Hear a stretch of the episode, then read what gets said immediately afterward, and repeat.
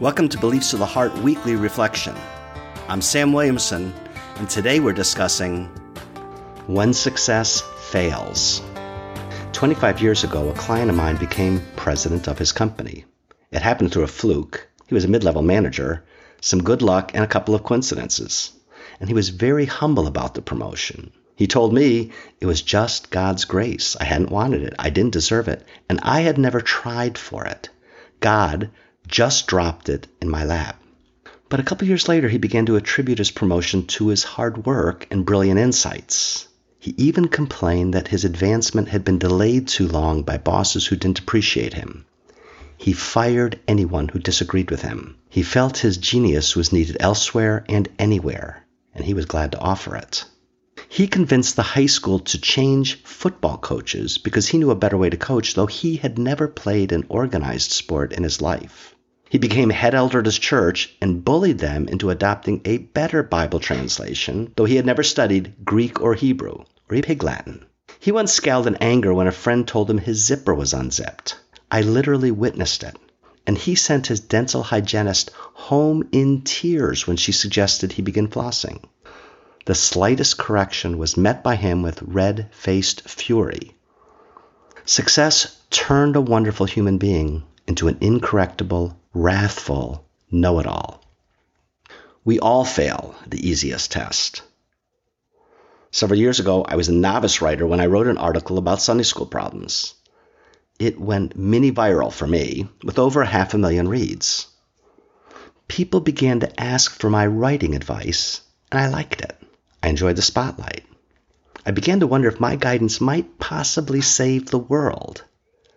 I was frankly surprised and a bit disappointed that NASA hadn't called me for advice about their solid fuel rockets. I had, after all, written a pretty successful blog about Sunday school.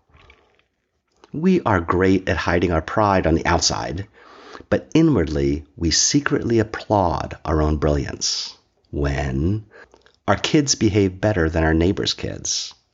We don't worry about the future like our other friends who constantly fret. We don't talk about ourselves unceasingly like so many others. Our bodies are thinner and more fit than our colleagues. Of the two tests of God, adversity versus achievement or failure versus success, we handle difficulties better than victories. Hardship drives us to God, whereas accomplishments drive us to self congratulations. Success goes to our head and has a party. Failure goes to our heart and gives a chance at humility. The empty desert and the rich vineyard. When the Israelites were about to enter the promised land after 40 years of adversity, Moses offered them his final advice. Remember how the Lord has led you through the wilderness for these 40 years, humbling and training you because the Lord is bringing you to a good land, filled with olive oil and honey. You will eat plenty and lack nothing. But be careful, or you will forget the Lord your God. Otherwise, when you have built beautiful houses and your cattle and oxen multiply and your silver and gold increase, then you will become arrogant. You will say to yourselves, I have become wealthy by my own strength and by my own ability. But remember the Lord your God, because he is the one who gives you your abilities. Deuteronomy 8, 2 through 18 selected verses. In our poverty, we look to God for mercy, and in our riches, we look to ourselves.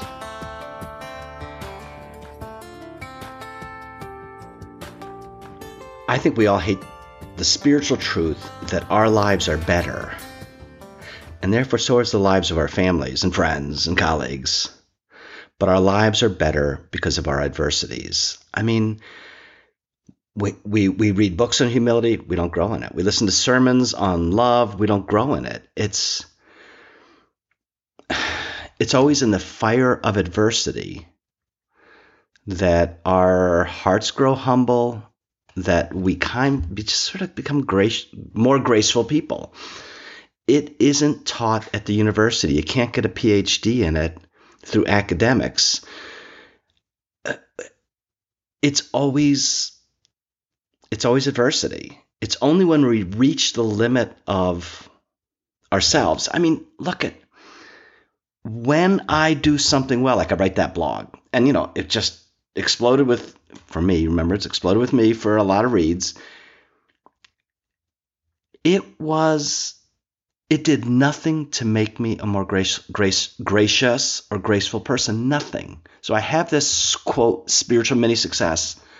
I, I wasn't really as arrogant as the article is, but I make jokes about it because there is a way, if we're successful, we don't walk around with more humility. There, there's a part of us that walks around a little more proud. I pray, you know, pretty much every day, but I never pray with the desperation of a drowning person until I'm over my head, until I am drowning.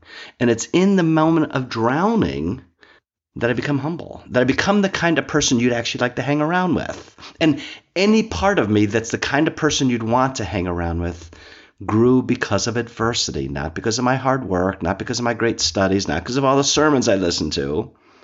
The best part of me has been shaped by difficulty.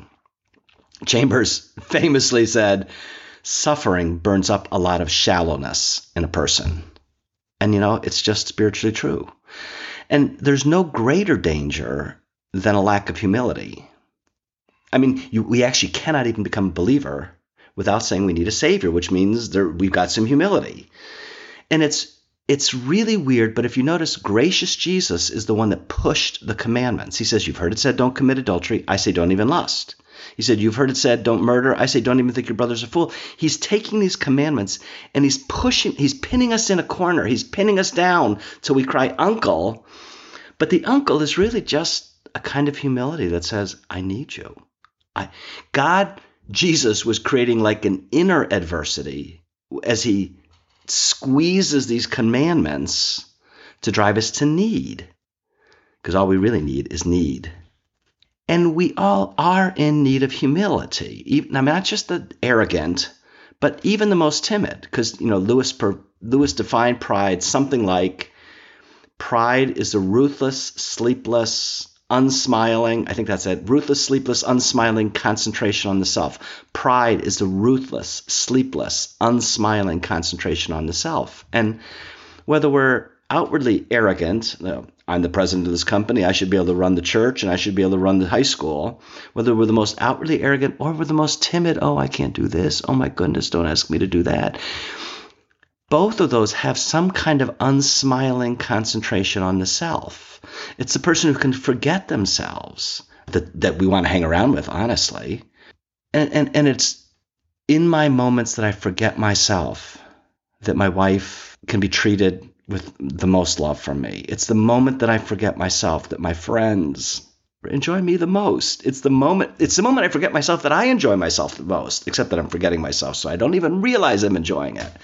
And besides, lack of, well, humility, but lack of humility, but lack of gratitude, which is really what humility is. You know, God is saying to the Israelites, don't remember, don't forget, don't remember, don't forget that I gave you this land. I gave it to you. You're going to walk in and you're going to have houses, you're going to have cattle, you're going to have vineyards, you're going to have uh, grapevines, you're going to have oil, um, olive trees that you didn't plant, you didn't build. I gave it to you. But the lack of humility is really a lack of gratitude. And gratitude is spiritual plagiarism. It's stealing something from God that belongs to Him. I think the trick for us is how to handle the ego of success or the numbness of failure. You know, there is a failure. Failure doesn't always drive to God, drive us to God. Sometimes it drives us to drink or you know, or other false comforts you know, C.S. Lewis is not C.S. Lewis. Chambers quote earlier where he said, "Suffering burns up a lot of shallowness in a person." He doesn't end it there. He said, "Suffering burns up a lot of shallowness in a person." He says, "But it doesn't always." Meaning, if we are deep, not shallow people, we've gone through adversity. But if we've gone through adversity, doesn't mean we're always humble. How do we become that humble person? I, I think the only way to remember to do it is to remember that if we are rich or moral or smart or popular, even that person, us, the rich, moral, smart, popular person, is so wicked, so sick, so wicked, so broken, so corrupted that our only hope was the death of God. But even the poorest, the dumbest, the uncoolest, the most out of shape, the most unwith the most failed person, God never gave up hope for us. And He died gladly to make us the people we're meant to be. So the gospel needs a humble person, but it also humbles the proud and it lifts up the lowly at the identical time. My comment of the week goes to Pam Spires, who uh, coincidentally I worked with about 20 years ago. She was a client. I never wrote about her, but now I'm mentioning her. And she wrote in response to this article, she said, One of my deepest desires in life has been to sing well, well enough to be on a worship team or in church dramas or solos, but it just wasn't in God's plan. Part of me is saddened that my talent doesn't match my enthusiasm and desire. But another part of me knows that I would have had trouble managing the pride that would accompany that success. So, in a way, I think it's been God's grace to give me a love of singing, untainted. I love this. I think it's been God's grace to give me a love of singing untainted by self appreciation and praise from others.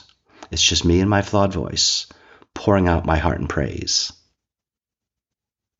I really love that, Pam. Thank you very much.